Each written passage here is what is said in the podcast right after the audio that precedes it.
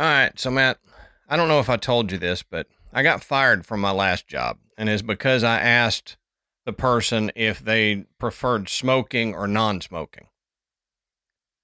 I- what really? Yeah, I guess you're supposed to ask cremation or burial, not oh, smoking.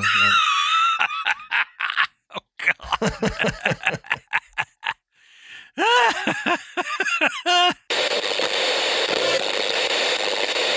Good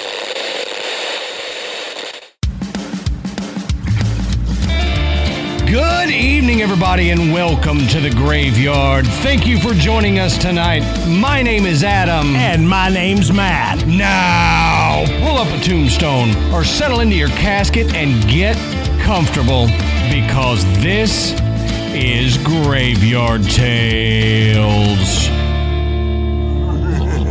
All right, everybody, here we are again. Matt, how you doing tonight, brother? Hey, I'm good. Good deal. Cold, but I'm good. yeah. Y'all got it worse than we did for sure. Uh, I, we we were back up to 43 today, man. after the Lord. after the last few days, I was like walking out in shorts. It was great. Yeah, no. no. I'm I'm I'm I'm double bundled tonight. right? So before we get into it, I want to say go check out the Podbelly Network at podbelly.com. You can find a list of shows that we're happy to be associated with, and you can find some tips and tricks on podcasting if you're thinking about getting into the podcast world. We also want to thank tonight's sponsor, Factor. They're a new sponsor of the show, and we will talk more about them coming up. Um, if you're interested, go over to patreon.com slash graveyard tales and sign up to become a patron. We've got three different levels that you can sign up for. We've got a one, a five, and a ten dollar. And we are working on a new thing for our ten dollar a month patrons. It may be, and we'll we'll say tentatively next month. It'll be Yeah. it'll be on the hook and coming out. Um, but we we also for our ten dollar patrons we put a ad free audio version of the show, and they get the audio and video versions of the bonus episodes we put out. Our five dollar a month get the audio and video versions of the bonus episodes, and our one dollar they get the audio version of the episodes. So go over there, check it out. We got a plethora of topics and and episodes that you can choose from.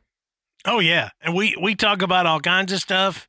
Uh it's a lot of fun. They're more relaxed, you know, and we go in some topics that we don't go into the regular graveyard tale show. So uh so check it out. Yep. And I finally remembered to say this, but next week we're dark.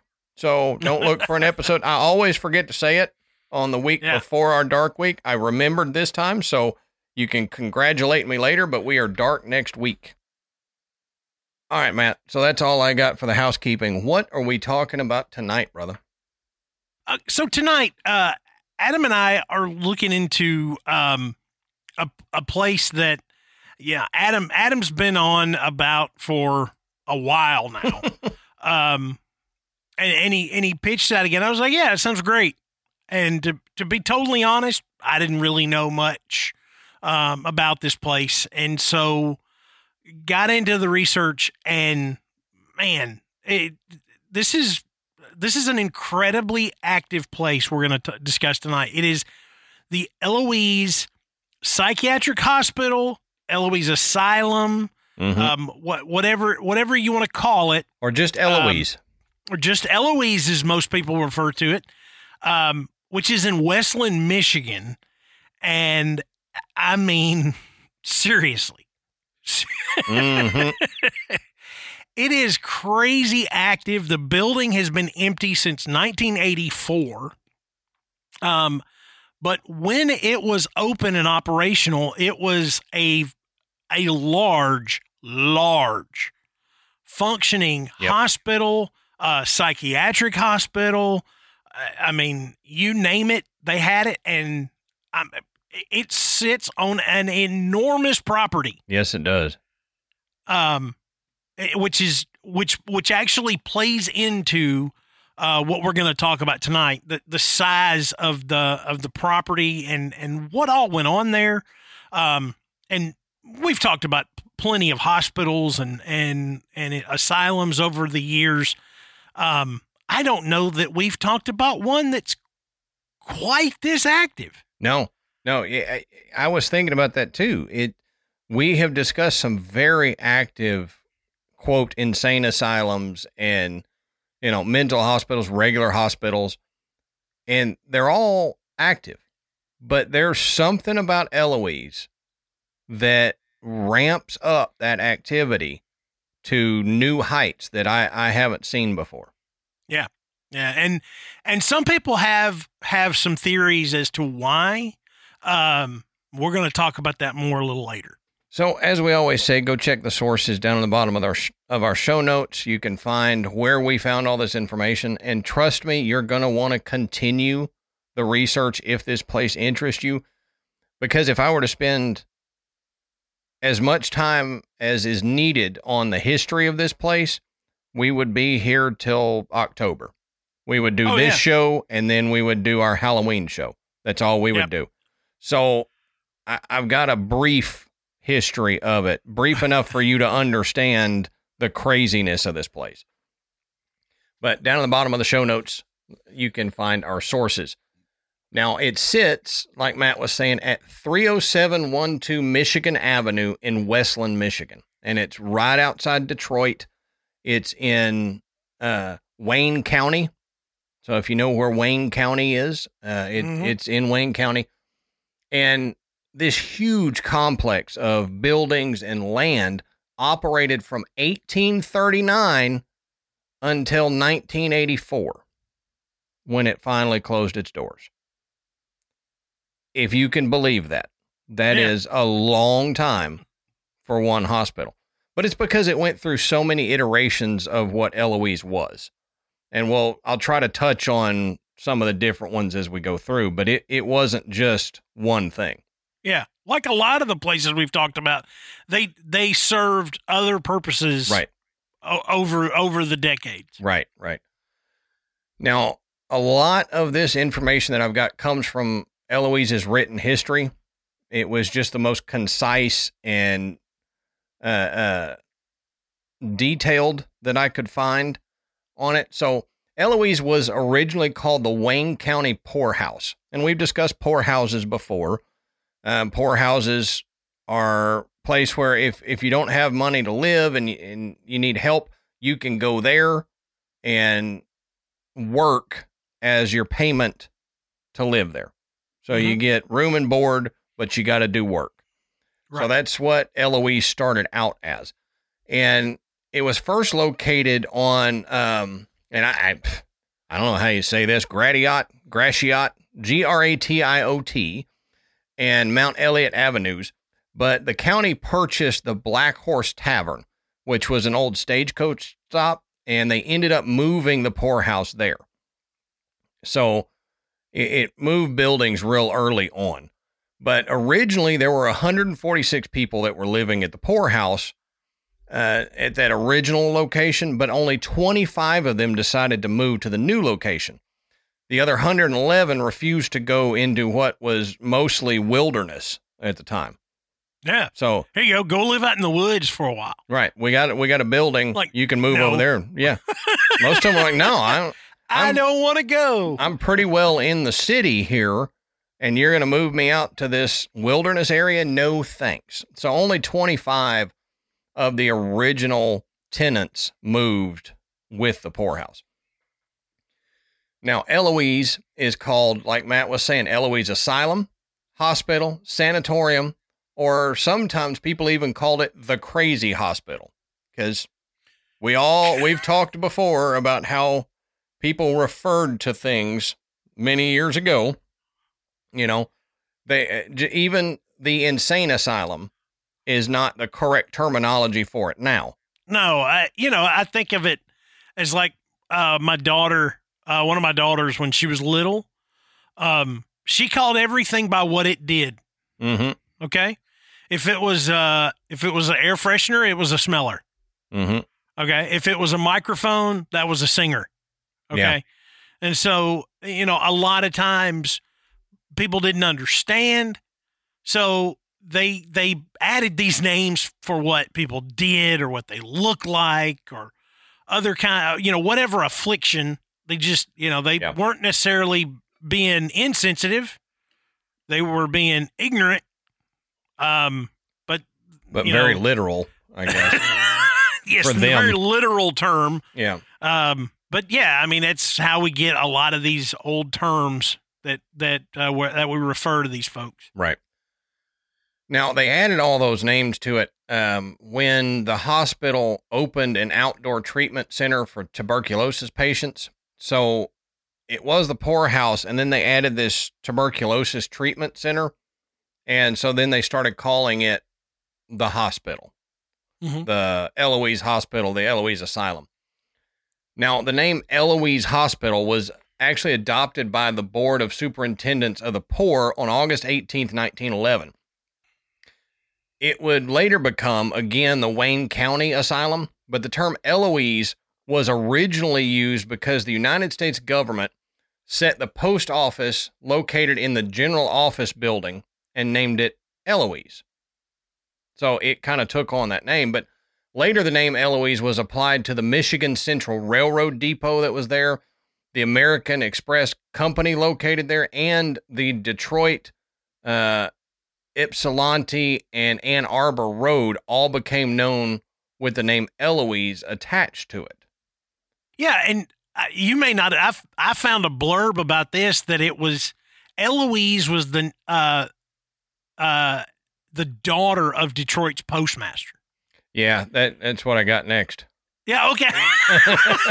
Leave it to me to step on Adam's comment. yeah, because the, the next thing I got is, but why Eloise? Uh, yeah, okay. Sorry. No, you're fine. So why Eloise? All Adam? right. So prior to the year 1894, there were no post offices, express offices, or railroad offices located at any institutions. Well, this slowed deliveries in the Wayne, Westland, and Detroit areas, and the superintendent uh, motioned for a post office located at the county house on May 1st, 1894. The postmaster general at the time approved for the location. However, to avoid any annoyance to his department, he established the order that all newly established post offices would have only short names or names of one word, and none could resemble closely to any other within the state. So Freeman B. Dickerson, recent postmaster of Detroit, was the president of the board, and he was largely responsible for getting the new county house center built, and he's very interested in the establishment of the post office. His only living child, a daughter who was four years old, was called Eloise. So members of the board submitted the name Eloise, which was then sent to Washington and approved. On July 20th, 1894, the post office was established under the name Eloise. So it was named after the postmaster's daughter, who was four. Yeah, So a four year old got all this stuff named after her. That's right. That's right. You know what I Well, got look at- named after me? Nothing. A, a bomb. Nothing. Well, yeah, that. that didn't think about that, but Not yeah. really, but yeah, close enough. yeah, You know, again, it's all semantics. it is. You know, It is. it's tomato, tomato. You know, Eh, you know. And uh, you know what they say: you can't trust an atom because they make up everything. yeah, that's right. So Eloise, like we were saying, evolved over time and it expanded by the 1930s. And by that time, there were 78 buildings on almost a thousand acres of land. yeah, seventy-eight buildings. That's insane, man. I mean, you know, that's bigger than an apartment complex. Mm-hmm. Okay, this is, I mean, this is huge. Yeah. It- Can you imagine having to manage No, seventy-eight buildings on your property? I do good managing one home. That's, that's exactly right. I mean, you got to have a whole team of Mhm. people. I mean, that's just tons of employees just to do the maintenance Right. on all of these buildings and this enormous property. Not to mention the staff that had to work with the patients and in the hospital. Yeah, yeah, I know.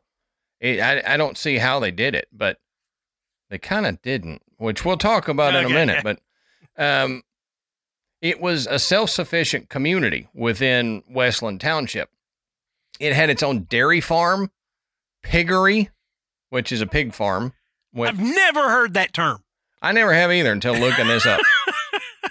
but that's why I left it in. Piggery sounds kind of cool. I don't know yeah, why. Yeah, I love I it. like I like the term piggery. It had greenhouses, it had its own fire department and power plants, bakeries, and like we said, its own post office.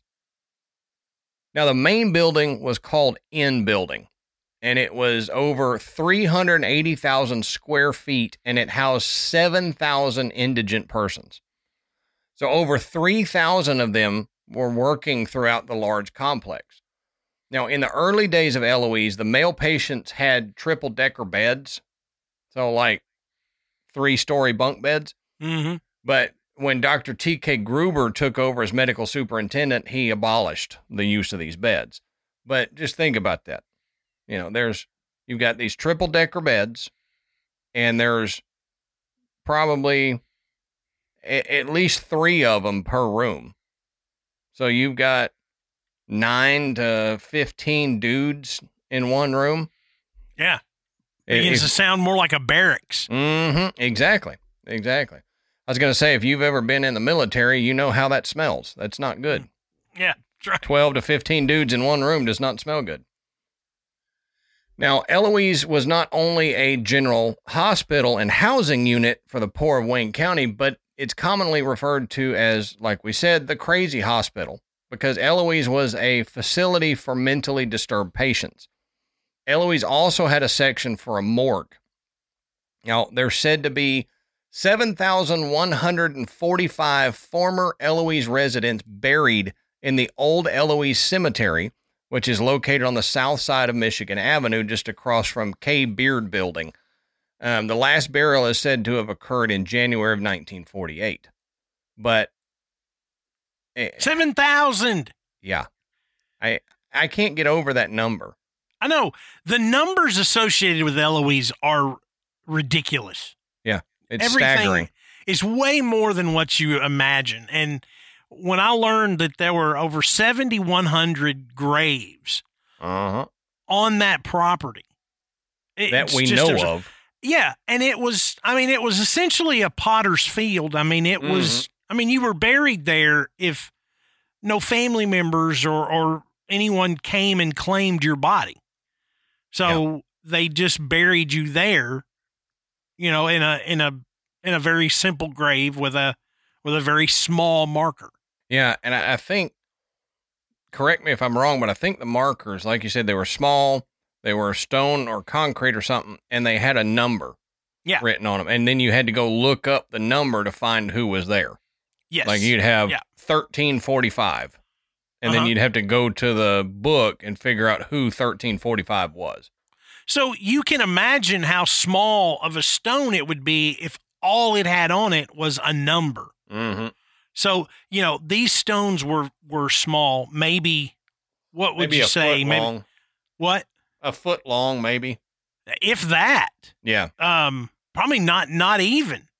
Um, you know, some of the ones that I've seen, you know, pictures of and so forth, they, I don't know, they're maybe about six inches square. Yeah. um, and they've got the number carved in, and that's about it. And not only do they being small, you know, indicate you know they they didn't have they didn't have the money or the space, and probably not the time to give these people a proper burial and and mark their headstone and everything because they were burying people just on almost you know one one on top of the other. mm-hmm. Um, Mhm. But how easy those small stones became overgrown. Yeah. Yep. A- And and just come just disappear. Yeah. Yep. because they are still working on locating all of these graves.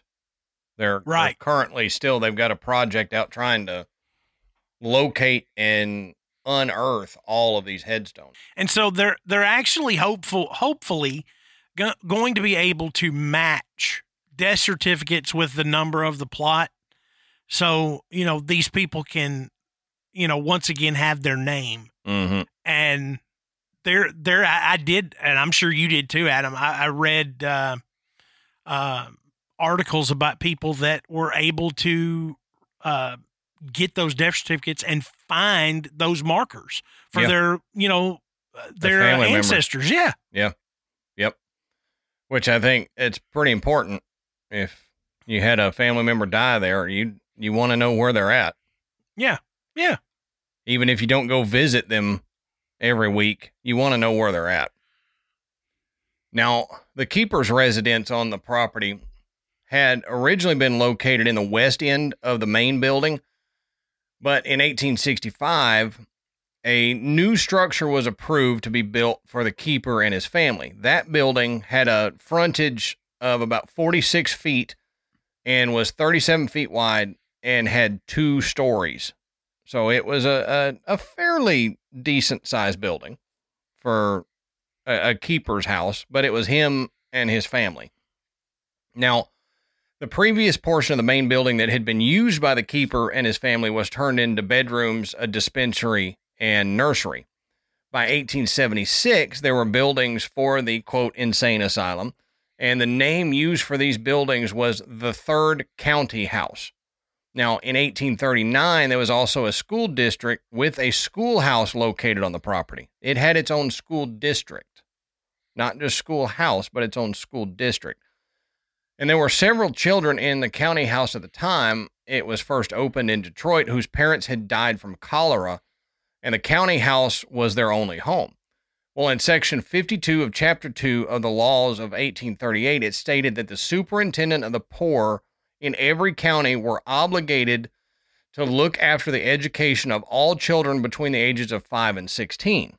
So a room was set aside and uh, apart from the rest of the building where the children would assemble for school.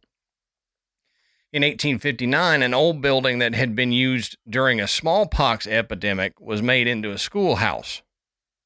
So think about that for a minute. You're in a the kids are being taught math in an old smallpox building. there's a creep factor there. Yeah, seems safe. Yeah.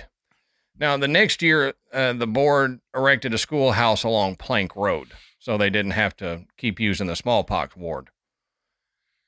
Now, at one point, a maximum security section was added to the house uh, added to house the criminally insane. So this only added to the pressures on the staff and the patients as well. Yeah. So I, I just think about that for a minute. You have people who have mental issues and they're in this state house. Then on top of that, you add a maximum security section for criminally insane. So the people like I, I guess you would say Gacy and and stuff like that to to get not not that Gacy was there, but somebody like that. You could say he was criminally insane, and they would put him there.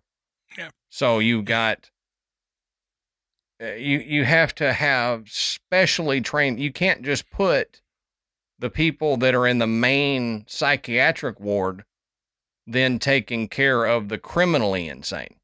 Yeah because these people were dangerous. Oh yeah, very dangerous. You know, they were they were a danger to others. They were a danger to themselves in many cases. Uh, so the, you know, their care required a, a much higher level of sophistication. Yeah. Um, not and not just for the patient's well being, but for the staff Yeah.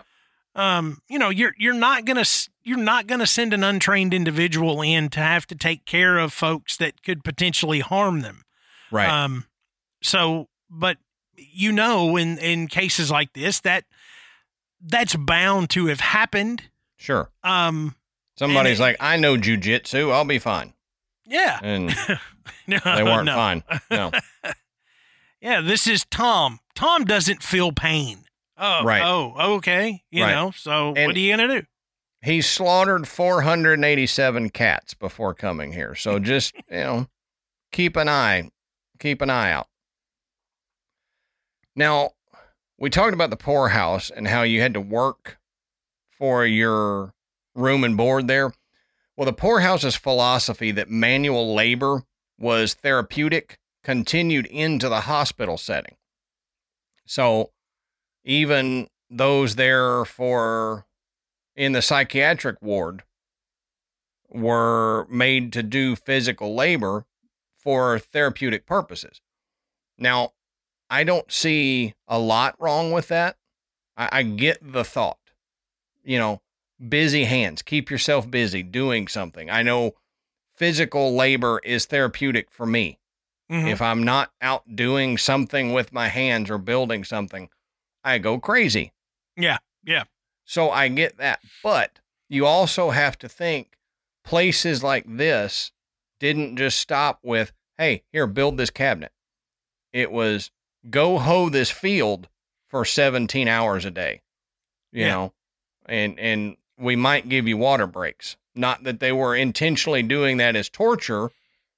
That just is how it would be with this many people on a, uh, on a farm situation like this. Yeah, I mean, you know, those those kind of things that we take for granted now, you know, that well, there's laws that limit how how long you can work in certain conditions and how Right. many breaks you need to get and that you need to have water and food and all this other stuff. You know, th- those kind of th- those labor laws that protect us in the US weren't around uh, Right. in the early days of Eloise. So, you know, again, it it wasn't so much that anyone was trying to be intentionally cruel. It was they just didn't think about it. Right. You know, exactly. They had so many other things that they had to worry about that if um you know, if if Jim and Joe d- didn't drink enough water that day that that was going to cause a problem for them, they're too busy, you know, trying to make sure that you know, somebody doesn't you know, hurt themselves or Mhm. you know, or that you know the the chicken that's going to feed 150 people is Right. Isn't undercooked. Right. you Right. know, Now, on top of all the other stuff that happened at Eloise, Eloise also served Michigan as a fully functional hospital as well. So patients came from Detroit and other communities to get x rays done. And because it, it was, uh, uh, it, it had the equipment to do all this stuff where other hospitals might not. But the facility also housed the first kidney dialysis unit in the state of Michigan and pioneered the use of music therapy. Insulin was used to treat people at this hospital as well. And in many ways, Eloise was at the time considered a model of scientific advancement in the medical field. oh yeah, yeah, And that you have to take that with a grain of salt of the time.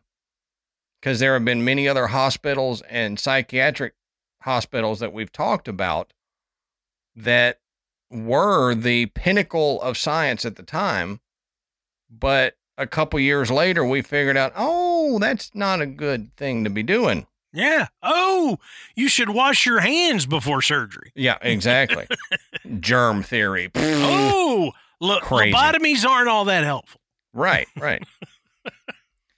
now, on that note, the use of shock therapy was employed at Eloise. Yeah. And this was, like we've talked about before, a technique used in in psych in psychiatry to treat depressive disorders and other illness, illnesses by inducing seizures or other extreme brain states.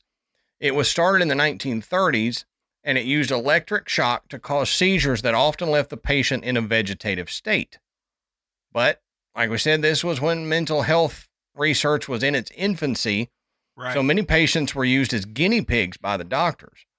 And just like with lobotomies, they thought when this patient was left in a vegetative state from electroshock therapy, same as after a lobotomy, that they had cured the problem. You didn't cure the problem, you just shut them down where they they can't function now. Yep. But I, I think I, I rem, this reminds me of. I want to say it was a Far Side, but I can't be 100 percent sure. But it was a, a a comic strip similar, and it's a guy, and he's standing out his front yard, and his house is just destroyed. You know, part of it's burning, it's crumbling, it's falling down, and he's standing out there, and there's people looking, and he's like, "Well, I got that spider." Yeah. Yep. like, Yeah. well, we cured him. Yeah, but look at him. Mm-hmm. You know. yeah. what What else did you do? I- Is the is the cure worse than the the symptom? Right. But like we said, they were used as guinea pigs, but Eloise didn't have a lack of patience that these doctors could practice on. They they had a lot of patients. Some of them were unruly, as you would imagine with a psychiatric hospital. And the problem was a lot of unruly patients were kept chained to the walls as a way to control them. Hmm. So instead of dealing with them or finding a medication that worked or something they could do, they chained them to the wall and they left them chained to the wall. Now, this goes with having so many people in this hospital. And on top of electroshock therapy, they also employed insulin therapy, insulin therapy, lobotomies, and hydrotherapy. Now, Matt, you you have some uh knowledge on this that I don't have, even though I have a little bit of knowledge about insulin. When insulin is given to someone that doesn't need it and in high doses, that can cause some problems, can it? Yep. Oh yeah. Yeah.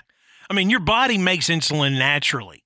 So Mm-hmm. in a in a healthy individual, you know, your your your pancreas produces insulin to help convert the the the sugar that you eat, you know, into a form that your body can use for energy. Right. Okay. Of course, if you don't use up all that energy, you know, that sugar can be stored as fat. Okay. Um, if your body is doing that on its own, uh, then it, it's regulated your blood sugar by giving somebody a dose of insulin. You can drop their blood sugar entirely too low Mm-hmm. okay, which could kick them into shock.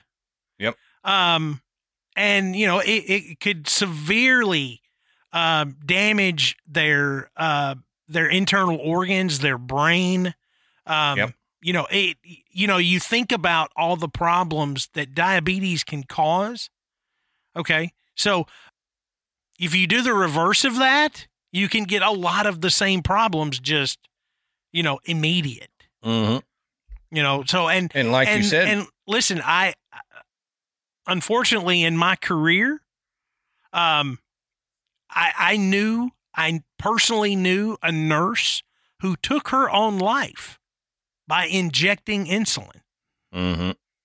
okay so it's serious yeah, i mean you know just shooting people up with insulin isn't just like oh well you know this will help yeah. are you Right. sure And and like you said, it messes with your brain too. Mhm. And I, I know from firsthand experience from a family member that until she got insulin, she was having cognitive issues and we didn't know what was causing it.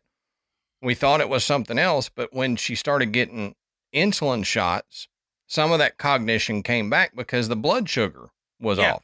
Was too high. Blood sugar, yeah yeah, blood sugar can cause some crazy stuff to happen. Yeah. And so if if you're doing quote insulin therapy with people in I'll say uncontrolled manners even though this was a hospital I'll I'll say it's uncontrolled it, it can cause some serious damage to the patient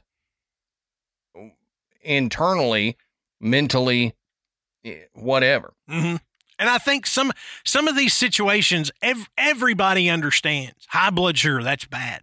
High blood Mhm. pressure, that's bad. You know, low, extreme lows are just as bad. Yeah. You know, your blood pressure bottoms out, that's bad. Your blood sugar bottoms out, it's very, very bad. Yep. You know, and I I know I, I have a thing that when I when I haven't eaten in a while, my blood sugar will drop, Mhm. And I can tell by my mood. Oh yeah, you get So- hangry. Yeah, yep. And mine's like, uh, how would you say, hunger rage? It's more than hangry. it's like I, I get I get really pissy. I, I turn into a, a really pissy person when I'm when my blood sugar drops. So, You'd be good for that Snickers commercial. You know, oh, dude, yeah, yep. So who would I be talking to? Who who would I be sitting there? To? What celebrity would I be talking to? Mouthy and bitchy and and pissy, you know. I- and then then they would eat a Snickers and it'd go back to Adam. yeah, I'm gonna not say anything because I don't want to get in trouble. I, you as a listener can can figure that out, you but can I don't. I don't want to get myself in trouble. What celebrity would star in the Graveyard Tales Snickers commercial? yeah, and play me when I've turned into uh, the raging sulk or whatever. the Incredible Sulk. Yeah. so we talked about hydrotherapy, and I wasn't able to find exactly what they considered hydrotherapy there because there's so many different types of hydrotherapy. But what they had there, I know, were giant tubs and vats of water. Yep. So I can only think there probably weren't good things considered hydrotherapy. No, and and uh, uh, it was used in several different ways. You know, just traditionally, um, you know, these people would be placed in, you know, essentially freezing cold water. Okay, No. So Shock- like celebrities do shocking now. is- yeah, like people do now. But the problem was is that they weren't doing this voluntarily. right. Um, it w- certainly wasn't comfortable, and oftentimes they would be in there for far longer than they should have been. You know, the Um, hypothermic states. yeah, and then in in other cases, they would um, they would submerge people in in water. You know, leaving them just up out where their face was exposed, and they would pass a low voltage electric current through the water. Oh, that's cool. Yeah. Um which, you know, that that can be extraordinarily dangerous too. I mean, you know, Sure. you, your finger twitches and all of a sudden you've electrocuted somebody that's in your hydrotherapy tub. Mhm. Um and there there is a story about um a young girl. Harmonia Kiosane, You got it. who see, was I need- 10 years old. Do I need to read ahead of uh, you know Adam's notes? He I'm stepping on everything for him tonight. Jeez. So, yeah, with the with the hydrotherapy thing, there are records at the hospital that say a Yeah. 10-year-old patient named Harmonia Kiosane drowned during one of the hydrotherapy sessions. So, Yeah. I'm assuming it's like what Matt was saying. She's there for too long Uh-huh. and either they walked away Mhm. and she drowned because she was hypothermic or yeah. they stunned her with the electricity that Matt was talking about And, and, went under and she drowned. All right, Matt. So let's talk about a new sponsor of Graveyard Tales, and that is Factor Meals. Now, Factor is ready to eat meals that they deliver to your door, just like other meal delivery services, but it takes the stress out of meal planning and it sets you up for success in this new year if you have like New Year's resolutions of wanting to eat better. Factor Meals is a great way to do it. You can skip grocery stores, the prep work, and the cooking fatigue. And instead, you can get chef crafted, dietitian approved meals delivered right to your door. They've got over 35 meals to choose from per week, and they've got options like keto, calorie smart, vegan, and veggie, and more, plus over 55 weekly add ons, and you'll have a ton of nutritious and flavorful options that you can choose from. And Matt and I are looking forward to getting our factor meals in. We just Yeah, I mean- put we just put in an order for them, and I'm going to tell you they have a chicken alfredo pasta and a red chili chicken tamale bowl that I'm looking forward to trying so much. oh yeah. Yeah, that sounds good. It's going to be great because I won't have to think about my lunches anymore. Ashley can take one to work, pop it in the microwave, boom, done. Great meal, chef crafted, and you don't have to worry about going out and trying to get a meal from some restaurant and it being overpriced. Yeah, and you know, Factor, they also do snacks. Uh, they do uh, breakfast options, smoothies, juices, um, everything that you know you're looking for to kind of keep you going during the day Mm-hmm. uh, when you don't have time to you know grab something or, or prepare something. And you know, look, I, I'm doing the job that I do, takeout, drive through. Man, it is so just easy and convenient, but it's so expensive. Oh, yeah. I mean, it is so when you think about what you're doing to your bank account, you know, driving through a fast food joint every day. Not to mention your stomach. That's right. That's right. So you you know, with Factor you get to skip those overpriced drive-through trips. You know, Factor is cheaper and way more delicious than takeout. It's chef crafted, restaurant quality meals, and you get them delivered right to your door so they're ready to heat and eat in just two minutes. And Matt, I'll tell you, meal prep sucks. I hate doing Yeah. meal prep.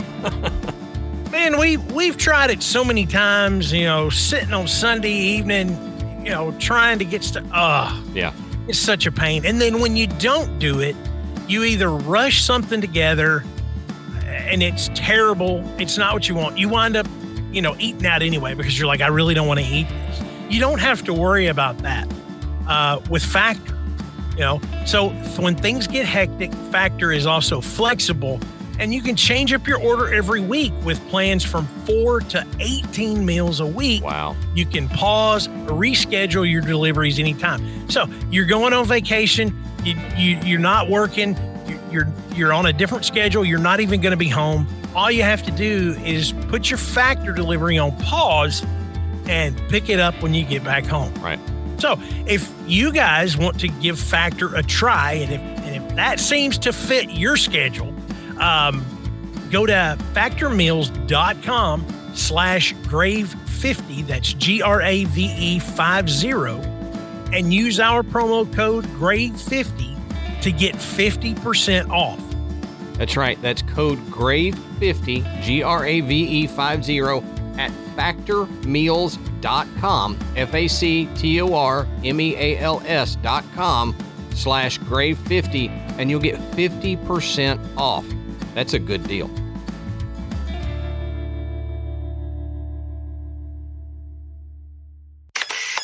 I've I've heard a couple of um of of different I don't the, theories maybe or at least what they've deduced. I, I think at the at the end of the day it was she was left unattended. Mm-hmm. Yeah, that makes sense. So, from only 35 pa- patients that they had in 1839, the complex grew to about 10,000 residents at its peak during the Great Depression in the early 1930s.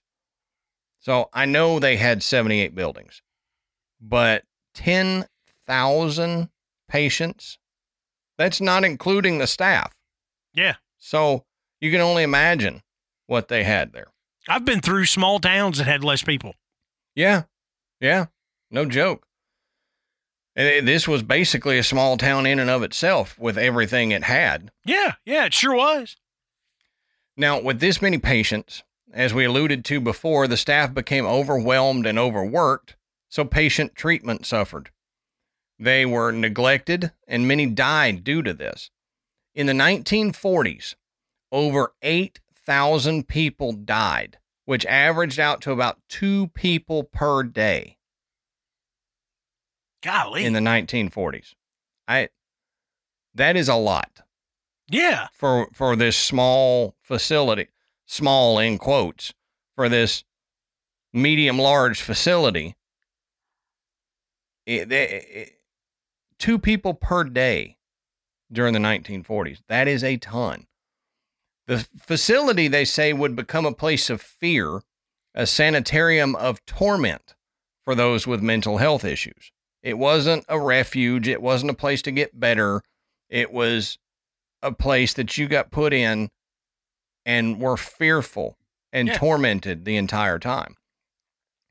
There were Yeah. patients there in such a desperate state to get out that many of them committed suicide.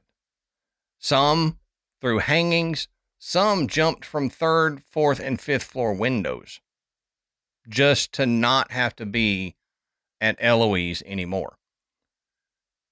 One of the problems with it is during the times we we've talked about this at other things you were put in there for some stuff that nowadays we would go are you out of your mind? Right. really?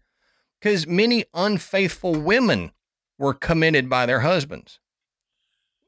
Yeah. masturbation was once considered a confinable mental illness. Matt you'd have been locked up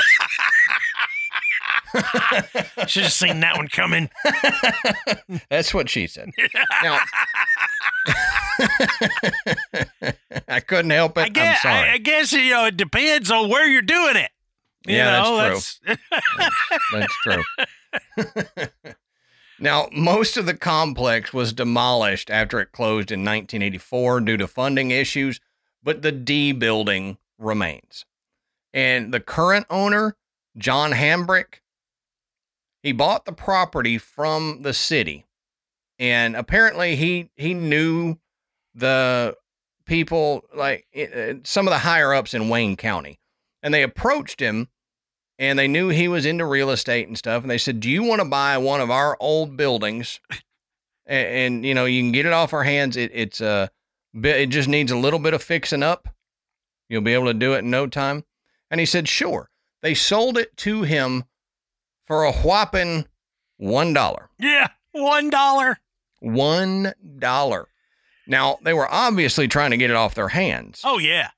But the funniest part to me, they didn't tell him anything right. about what was going on here. Yeah, nothing, nothing, and you know, eh, they and you know what? In all fairness to the county, they may not have known because they sure weren't doing any upkeep on this building. It, it didn't, ap- it, at least in the pictures that I've seen and in the videos I watched, it did not appear that that they were doing. I mean, they may they were probably cutting the grass and you know making sure that you know was still you know all of that was done and the Mhm. place wasn't just completely falling down.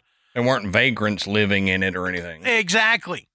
But when John Hambrick first went and looked at the property um, before he bought it in 2018, he said he said they walked in to blaring fire alarms. Okay. They went up uh, the top to the top three floors that had basically been sealed off since 1984. Oh, that had to smell great. Yeah, and they found a flickering light at the end of the hallway. So, you know, you're kind of like, uh, well, that's weird, you know, but maybe, you know, maybe these alarms picked up on that as a signature. Who Mhm. knows? But that was kind of a, that should have been a red flag, and it may not have been. Right. Um, but you know, they so he gets he gets this place, and it was, man, it was a liability from the get go. and and John and his co-owner Adam Hoffman, they both knew it.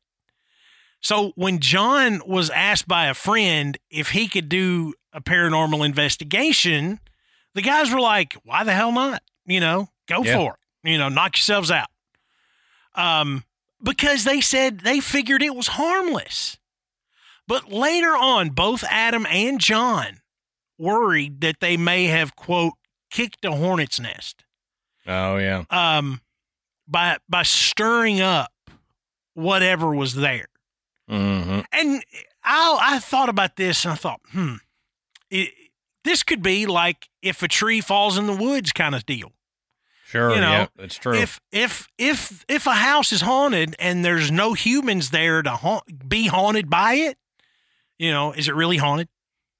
You know, d- does the energy of people beginning to come in there help stir up the haunting? Yeah. I mean, can you imagine? It's they're just going about their normal day. You know, the spirits walking around. All of a sudden, there's humans in the way. Mm-hmm. You know, I don't. I don't really feel like it's like the television show Ghosts, where they're all hanging out for centuries. You know, and they become friends and stuff. Right. They have their Right. own rooms. I don't think it's that way. It's that makes good good television, but I don't really think that's how it works. Um, but but John believes that since opening the building to the public, the activity really kicked into high gear. Yeah. Now, John recalls and and later says this was a mistake, but you know who who knew. Um, he recalls allowing his daughter to go and check out the building. Now he went with her because um, I think she said she was like 13 when he bought this place. Yeah. So Yep. you're not going to let your Yeah. 13 year old go wander around an abandoned building. Um, so he was there, but she says that when she got to the fifth floor and enter a fifth, the fifth floor was where the maximum security unit was. And so when she got on that fifth floor, something pulled her hair, pulled her hair hard enough that she noticed. And she spun around to see nobody standing behind her. Okay. And of course, this terrified her. She started screaming. You know, Oh, John yeah. comes running up, you know, wondering what's going on. And, and, you know, she, she tells him this. And I mean, look, you know, it, it's one thing if you and your buddy are there and you run up, your buddy screaming. It's another thing when it's your child and if it's a father and daughter. Let me tell you something. Yep. You know, being the the father of four daughters, yeah. I mean, you you immediately are ready to. I'm gonna fight whatever's up here. You yeah. know, Exactly. and, and then you you do what John did. You've got why did I let her into this situation? So here he is. He he now owns this building, and now something like this has happened. I mean, as a dad, that's got to hit you right in the pit of the stomach. oh, I'm you know, sure. Yeah. And and I watched an interview um where his daughter Yvonne um wh- where she is describing this particular experience and she's had her fair share. But this first experience she had, you you can watch her on camera and she's her hands are fidgety, you can see her eyes, you can see the fear in her retelling this story. You know, Yeah. she she is transported back there to when that happens, and that's always one of the things that that that I look for when when I'm seeing somebody relate a story of a haunting, especially one that was scary. Is are are they are they making this up? Are they just telling me something? You know, just like I could tell you that, you know, I could read you a passage from a book Mm-hmm. or are they thinking back and telling you the story from re-experiencing it in their brain Right. and when you see somebody do that and you begin to see those visceral reactions to the emotions that they had back at that time you know they're they're telling the truth. You may um, you may not know exactly what they experienced but you can sure tell that whatever it was was 100% real. And they felt it. And they Oh, yeah. they believe it and it terrified them and you can see that you know with her telling this story. Now john says when he initially purchased the property he was a skeptic. He said in fact he said the the idea of ghosts or paranormal stuff d- didn't even factor into his day to day you know? Mhm. so he he he wasn't a fan you know of those kind of deals like adam and i you know? He wasn't one that researched it or talked about it you know? It just it it didn't factor into his day you know? So he he was a skeptic because he never really pondered on it. Right. and it- you know and like adam said earlier he says he had no idea that this place was supposedly haunted and he, you know they may not have known it either when they sold it to him but now hambrick has been quoted as calling eloise uh, the holy grail of paranormal activity and after the research adam and i did we, we might agree with him on that Mm-hmm. Mm-hmm. now, as I said earlier, the fifth floor is where the maximum security unit was, and it is by far the most active, with visitors often reporting hearing screams and even singing coming from empty rooms. Hambrick says that every time he goes up there, he begins to feel what he describes as a heaviness. And then he starts to feel lightheaded and will in- inevitably develop a headache. So again, you know, those are those are visceral reactions. You know, you Yeah. you get in a situation that you don't feel 100% comfortable or safe, you know, your body tells you. Now, of the of the spirits that have been seen up here, um, two ghostly children have been seen running through the hallways. Um, but typically, when people see them, they will turn a corner and then they disappear. Now, it Right. is yeah. Go ahead. You you think, yeah, there there were children at this place because some were at the poorhouse, some were institutionalized for different things. But like I've said before, the child ghost is creepier to me than demonic things or anything like that. And I think it's just the fact that they're kids. Why are they still here? And because the demonic things have been known to act like children to draw you in and make you feel comfortable. So, I, on top of everything else with this place, of course, it has to have children there. yeah, yeah. Now the the spirits of these two that that are seen are assumed to have been.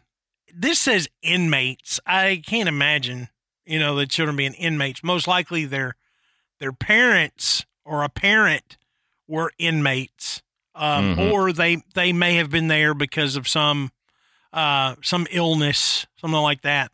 Um, that, uh, but but they could have been there when, as Adam said, when it was the poorhouse. Um, orphan children were often held there until they were adopted or they died. Mm-hmm. So the you know the unfortunate death of a child at Eloise probably occurred more than anyone wants to think about. Yeah. Yeah. Um, and uh, you know that would have been a really tough life to be a kid. You know, you're there. There's all these adults. You know, the thousands of people, um, and a lot of them have these just horrible mental illnesses. Um, you know, it just. I mean, I can't even fathom what it was, what a childhood would be like there. Um, Mhm. but it's possible that now the their spirits live on and live out their childhood um, without the fear that they had when they were alive. Now, there is another spirit. Uh, this one is a lady that appears as a white vapor, and she has been seen manifesting within one of the buildings that are still standing. But even her voice has been recorded as she whispers, "Help me." Okay. Now I there I, I did not see any any video or photographic evidence of this particular one, but the help me EVPs are fairly common. The help me's coming from the spirit box, um, but even even like just regular audible, you know, voices and uh, and words being said, and like I said earlier, singing and screams have been heard. Mhm. Um, but it's assumed that she's a residual spirit and that you know her impression has just been seared into the building itself that, that stone tape theory someone that was there for so long and they're just tortured and and and had this miserable existence um all that negativity just kind of pressed their spirit right there into the into the physical building Mhm. Mhm. Now, there is another ghost that is commonly seen, and it is that of a doctor. And this particular spirit is said to prowl the halls of the facility, um, almost as if he's still searching for unfortunate patients to practice his uh, scientific methods on. Now, as Adam said, in the 1930s, lobotomies were beginning to be performed. And we've talked about this process. It's pretty gruesome. I mean, essentially, a doctor would hammer a surgical instrument through the skull and into the brain with the hopes of cutting off the negative impulses. A lot of patients died as a result of the operation, and others would later commit suicide. Some were left severely brain damaged. And all of this happened within the Eloise complex. And a lot of people believe that this this spirit of this doctor is just a testament to those horrific treatments. Yeah, I've heard uh I think it was John saying he he can almost guarantee there's somebody still there that is still wanting to do harm to people. And maybe it's that doctor that you're talking about. Yeah. So yeah, so um John John Hambrick he he believes that there is an entity in the facility that seeks to do harm. That and and he thinks maybe it has been there a long time. It is possible that this could be the spirit of that doctor. You know, mm-hmm. if that doctor is if if that doctor truly um, was one of the physicians that put patients through this, and his spirit is lingering around, that could you know give off those kind of vibes of you know whatever's here is looking to harm people. You know, whatever they want, it's it's not good. Um, right. Some people feel like that the the spirit of the doctor may linger there because he's tormented by the ghosts of the patients that he practiced on. Mm, what? Yeah. Yeah. But whatever the case, he is a part of a long list of spirits that still reside in Eloise. Now, one of the most common is that people have reported looking down the fifth floor hallway at night and seeing the silhouette of a nurse peer out of a window like um like a window and a door or like you know hospitals will have those half hallways and they'll have glass? Mm-hmm. it's that at the end of the hallway so it's not like she's outside. Um right. and and that it just looks like she's doing rounds and notices somebody at the end of the hallway and just kind of looks and then goes on. Um and and which would be creepy to see. Yeah and so many people have seen this. You know, so many people have gone in there and witnessed this particular thing. Um, some have even reported seeing a figure drenched in water, which is possibly a reminder of when the hydrotherapy was very common uh, at Eloise. Um, but oftentimes, as I said, a patient against their will would be placed into a pool of water, often with their arms and legs restrained. Now, there's other times that people report seeing a phantom that's wearing a smock stained with blood, presumably from a lobotomy. Yeah. Um, that's pretty graphic. Yeah, that would that would be that's something you you don't hear often that there is an entity that you still see stained with blood like they just came out of surgery or whatever. I know. You don't you don't hear about that. Yeah. You don't hear about the blood usually. Full full color, you know, yeah. enough detail to make out blood. Um, you know, that that's yeah, that's not something we hear a lot.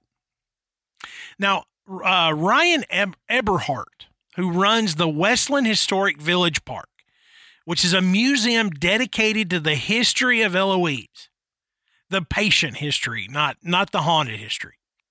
Yeah. He tells a very interesting story about his experience inside the asylum.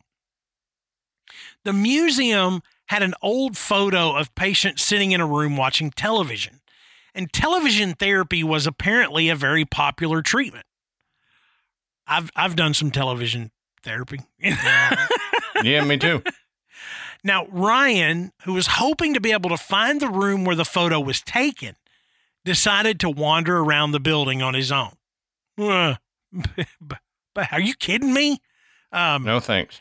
But while walking through the third floor, he recalls the sensation of a finger poking him in the middle of his back. But instead of a hard poke, like, hey, what are you doing here? He said the feeling lasted and reports that it was almost pushing him in the direction that he needed to go. Huh. Now, having no idea where he was, he suddenly realized that he had been led into the room from the photo. By holding up the photo, comparing the environment. Yeah. So something he feels, something led him to that room because he's standing there with this photo trying to compare it to his surroundings and see if this is the right room. Whatever entity that helped him figured out that's what he was doing and pushed him there. That's also another one you don't hear often. Yeah. And when when I heard this story, this is one of these that it's it's odd enough to to be believable. Mm-hmm. You know, it's it it seems so unusual, so outside of what people would describe in a paranormal experience that you just you want to believe it.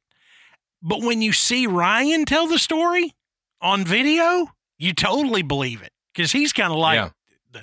"This is exactly what happened to me."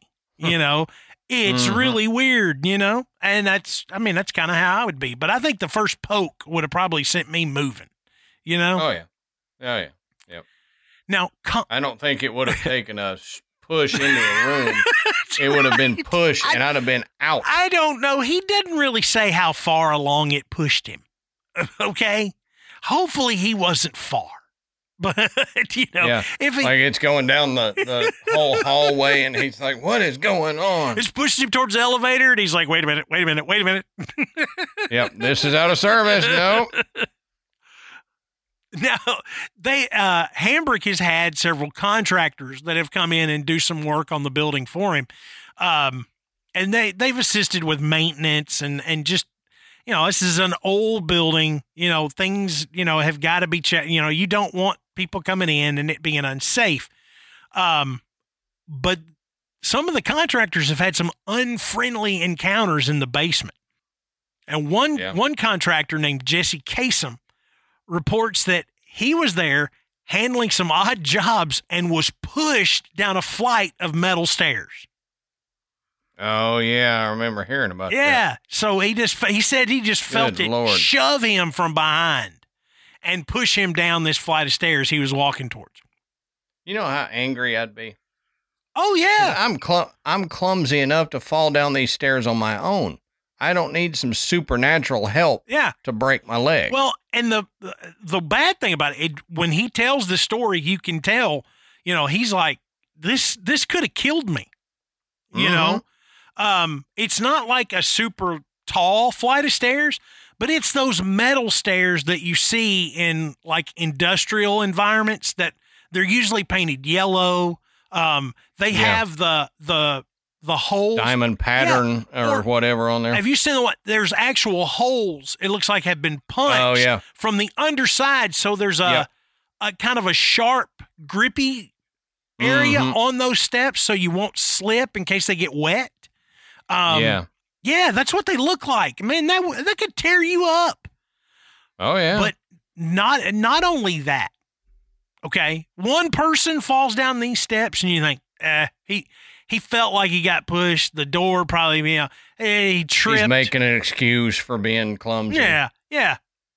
But not only did he feel it, an, one of his coworkers experienced the same thing at a different time on the same flight of stairs. And both men claim they did not trip. And the story behind it is that a former maintenance man exists in the basement and he's just there to kind of make sure the boiler is okay. So he doesn't want people coming down there and messing around. yeah. What is a contractor going to come down there and do? Mess around. Mess You know? around. Yeah. And uh and he that, you know, they they kind of said, "Yeah, I mean, this is what the story is and this is what happened to me." So I mean, just one after another after another. But here is where it be- really begins to get scary. If it hasn't already, um, it's also believed that there this dark entity resides in the asylum that draws pleasure from torturing people. This is what I was talking about earlier that it might be this this physician. But a lot of people feel like this is not a former doctor or patient. That this is an evil presence that resided in the facility possibly while it was in operation Mm. potentially affecting the souls that worked, lived, and died there. You, we've we have we have brought up things like this in other asylums where Yep. the negative energy didn't just leave a lasting mark; it actually attracted other Mhm. other entities, other Right. dark entities. And I think that's a possibility here. You know, that maybe there was something and that it fed off of these poor individuals that were there um, and having to endure this kind of tor- torture. And it may have. It, it may have affected the physicians and the staff there that helped facilitate some of these horrific treatments. Yeah. Now, during an episode of Expedition X, uh, Josh Gates, who we've mentioned on this show many times, uh, asked tour guides, um, asked the tour guide, who just happened to be Yvonne, John Hambrick's daughter, who I mentioned earlier, to tell one of her other experiences. Now, Yvonne says that on her first night um, of actually working in there, uh, she was given a tour to around 15 people and the group had been dismissed to investigate on their own. And Yvonne reached for her radio to tell her manager, hey, all the members of the tour are accounted for. She states that as she raised her radio, she had the sensation of a hand on the top of her head with a feeling that she described as, quote, breaking through, which she doesn't expound on that. Um, but I, I kind of was like, you you felt it touch your head and what like kind of break through, like go into you. That's kind of what I gathered. It's so weird. I mean, and that I mean, how would you know what something like that felt like until you felt it and then thought, "Oh God, is this co- is this coming through my head?" Um, and of course, this was absolutely terrifying.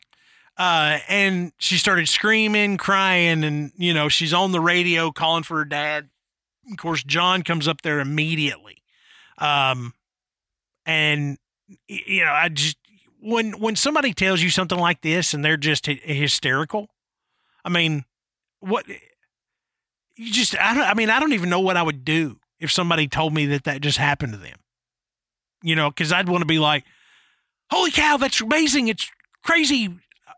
Well, are you are you okay? Instead of being like, "Are you okay?" You know what happened? Right.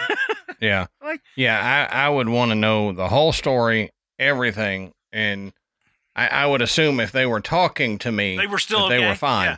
Yeah. It's like uh, And- like like Dan Aykroyd running up to uh, Bill Murray in Ghostbusters.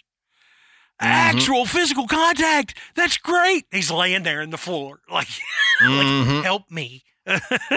Yep. Yep. He's like, this is great. Yeah.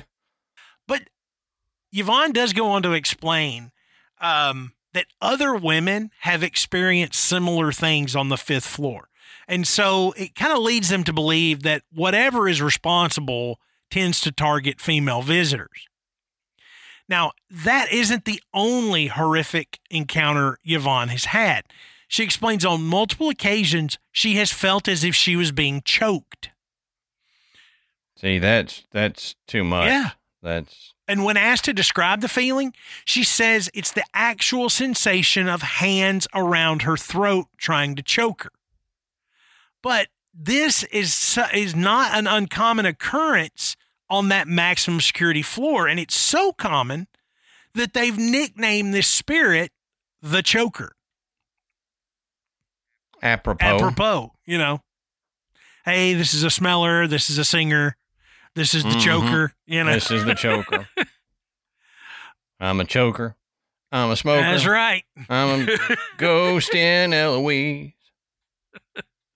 there, uh, there is another uh, common entity encountered that is called the creeper. They they really got creative on these names. Um, they sure did. the creeper. Come on, John. Let Matt and I name these things for you. on. We, we can come up with better we stuff. can name some ghosts, man. I'm telling you. But but the creeper is named because it never just walks down the hall. It always seems to scurry towards you, crawling along the walls and the ceiling. The Hambricks describe it as a shadow and have witnessed it not only on the fifth floor, but also in the basement. Other shadow figures are commonly seen as well uh, across the building, even in the elevators, which haven't been operational for over 15 years. Now, during the actual investigation by Josh Gates and his team, Jessica sees the figure of a woman peek around the corner at them.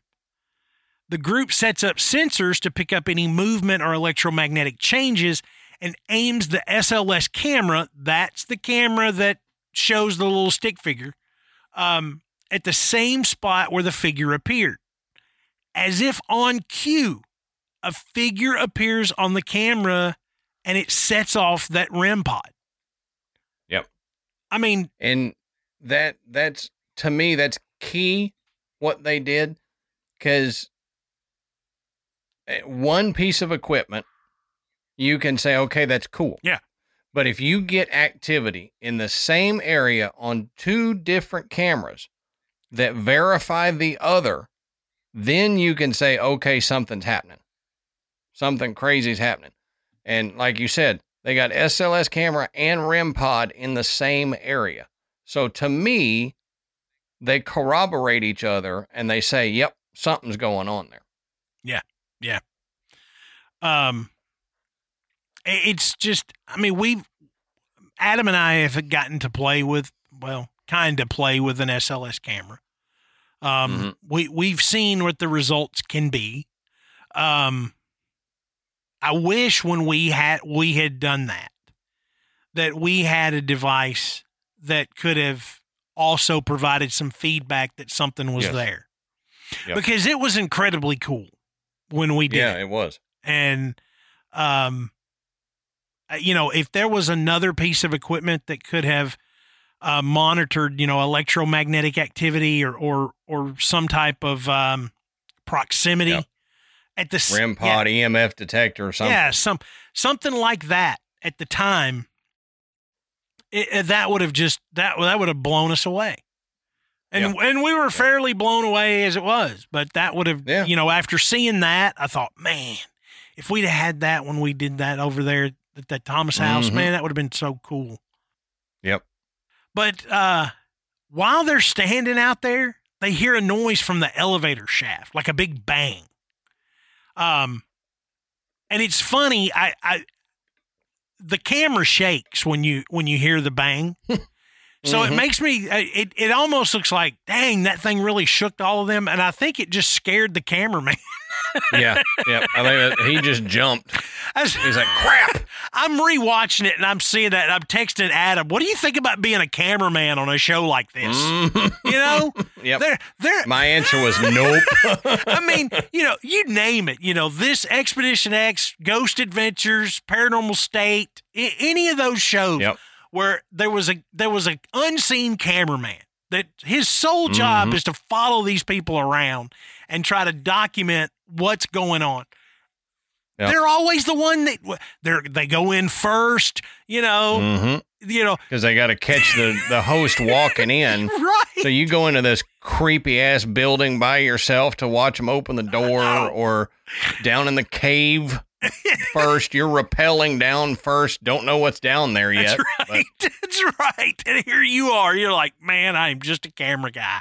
You know, Mhm. I don't. I you know, I'd like I didn't sign up for this. You know, Yeah. they're gonna start using I as signed up to work. you know? yeah.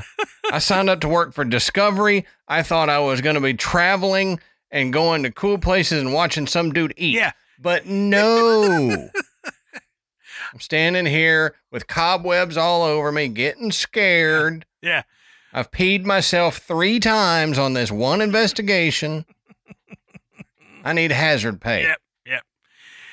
So this they did something I've never seen. Um, they pull out rappelling equipment and they go into the shaft. So Mhm. Josh and Phil gear up and actually rappel from the fifth floor to the third floor down the shaft. Now, while there, they audibly hear a whistle, which you know you hear on on the on the TV. You hear the whistle. Um, they hear a ding as if the elevator arrived at the correct floor, which again, the elevators have not been operational in at least 15 years. Um, they would have to have some type of power. Adam and I were talking about this before we started the show. Um, that elevator ding is it's a very distinct sound. Yeah. You know, when Yeah. when you hear it, you're like, "That's an elevator." You know, Mhm.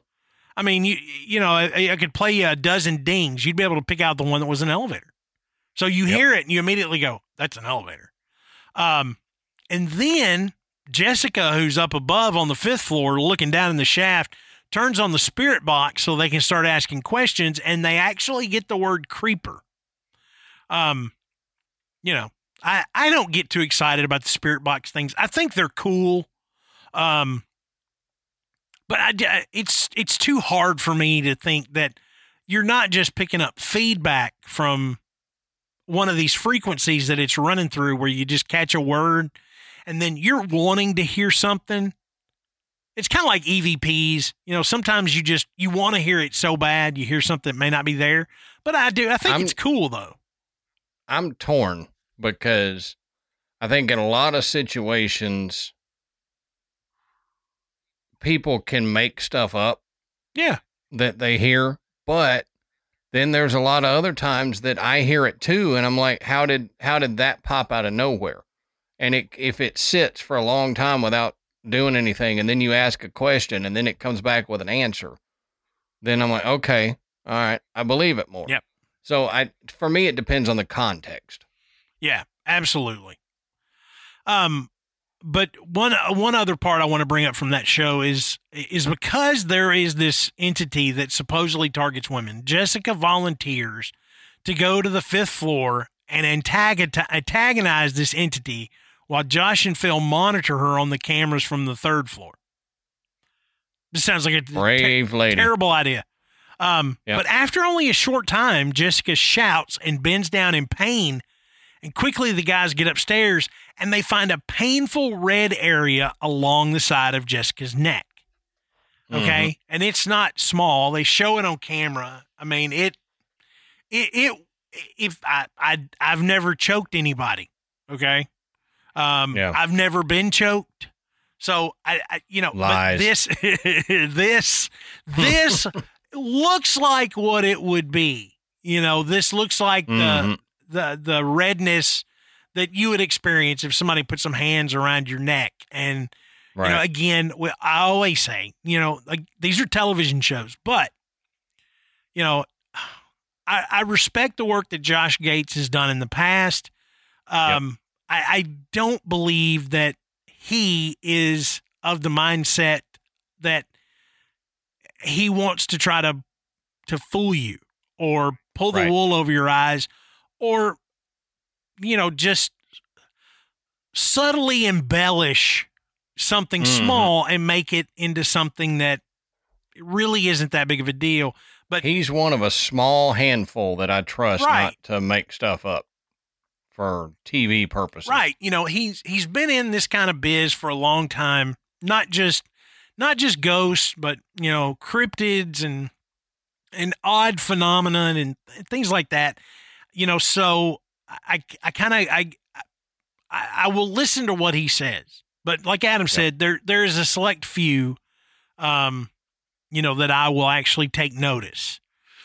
Um but you know, just kind of we, we we've covered so much here about the hauntings and Eloise. One thing that just stands out is these seem like really physical haunts.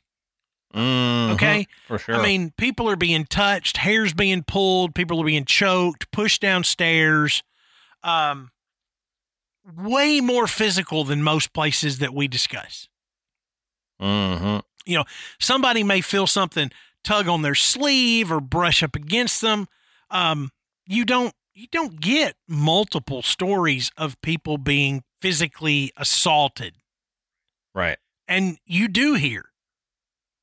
Almost every single person that goes in there Yeah, says they have something like that happen Yeah. to them.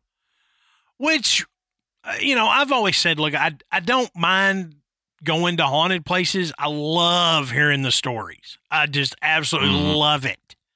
Um, but I kind of draw the line at you know being physically assaulted by a spirit. I mean. right. and it, you know Right. i i think that's you know that's it that's it if i if i got pushed or shoved or bitten or scratched or choked or whatever I, I'd I'd be like, okay, I'm done. I'm done with all this, you know. Yeah. and- what about being goosed? Well, you know, there was that one time at the old South Pittsburgh Hospital, you know. No, exactly. Exactly. Everybody got to have a little fun. that one nurse.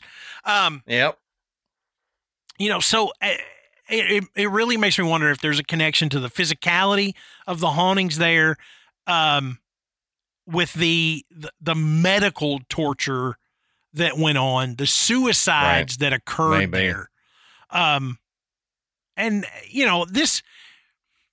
The, this doesn't this didn't affect everyone that was there. I mean, even even John Hambrick says that he had family members that worked there. Um, you know, Yep. this is this is really kind of restricted to what was the the mental asylum, and and with that maximum security floor being the most active, you know, that's those were probably the ones that had the worst stuff done to them. Yeah. Okay Yep. Probably. and and then the the 7000 plus bodies that are buried there you know Mhm. those those spirits that may just be stuck you know that can't cross over you know they had a violent death or an an abrupt death and they're just stuck there. They never they never had that proper burial. Um it just for whatever reason it's just trapped them within and that that negative energy just holds on to them. And and so that's that's why you get the the screams and the and the singing and the the EVPs and the the the audible voices, the footsteps and all of that. You know, it's just all those spirits just just kind of stuck. And it and it's also I don't know how you feel about this, Adam, but th- it seems like these these really dark entities come in and they they torment the other spirits that are there on top of the living Mhm. you know that come in to explore and to hunt you know they they oftentimes torment those those spirits that are stuck just trying to cross over Yeah. Yep. And and I don't know if it's a like the the spirit of somebody that has become that evil or was that evil in life so they're doing that in death or if it's like the the evil entity that has been there for decades making it worse Mhm. that is keeping some of these souls there. Right. And then using that to the torture and stuff to gain energy themselves. Yeah. i i don't i don't know which but something like that happens. Absolutely. I i agree and you know for a building that old with the history that it has it it you know it it, it would appear that it is you know incredibly haunted Mhm. But what do you guys think? I mean, we know we've got a lot of listeners in Michigan. Um, you know, if if you know of of Eloise, and I'm sure if you live in that area, you absolutely do. It seems like everybody up there knows. Um, maybe you've got some stories, or you had some family members that worked there when it was an operation. Uh, let us know. And the best place to do that is in our Facebook group. It is a fantastic place to share those experiences, those stories. you know, to ask questions. It is a safe place. It is a private group. So remember, you have to answer those questions to Yep. get in. Um, you know, we want to keep out the bots. We want to keep out the the people that aren't, you know, just looking to come in and share and enjoy. Um, we, we don't want those. We want everyone to feel like this, hey, this is a cool place. I can tell this story and and people want to hear it. They're not gonna, you know, look at me funny or call me a weirdo. Uh, they just want to hear my great story and I want to hear other people's. So check us out. Um, you can look at our website, which is graveyardpodcast.com. And there you will find links to purchase Graveyard Tales merchandise, which, it, you know, as cold as it's been, I may need another Graveyard Tales hoodie to wear. Um, but uh, you can listen to the show and you can become a patron. And don't forget, um, coming up in about about a month, okay, you're going to be looking at our $10 patrons are going to be looking at something big coming their way. I think you're really going to enjoy it. So if you've been thinking about it, um, you know, the next few weeks is a good time to to jump in there. You're going to be helping out the show. You're going to get access to all of those past episodes, and you're going to get to experience, um, you know, our our new big announcement coming up in just a few weeks. Um, man, this place, crazy, dude. But uh, Yeah, I got a new place on my list of I needs to Yeah. go there. So, fan, but fantastic. I really enjoyed researching Eloise. Um, and um, appreciate everybody listening.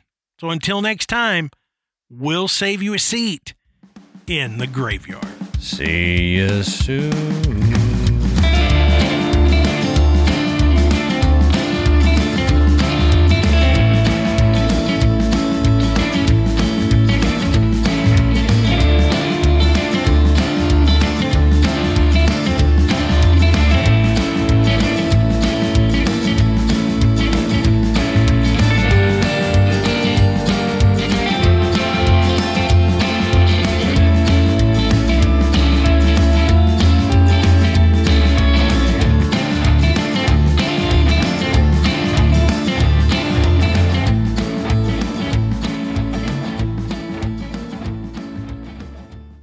Get ahead of the postage rate increases this year with Stamps.com. It's like your own personal post office. Sign up with promo code PROGRAM for a four week trial, plus free postage and a free digital scale. No long term commitments or contracts. That's Stamps.com code PROGRAM.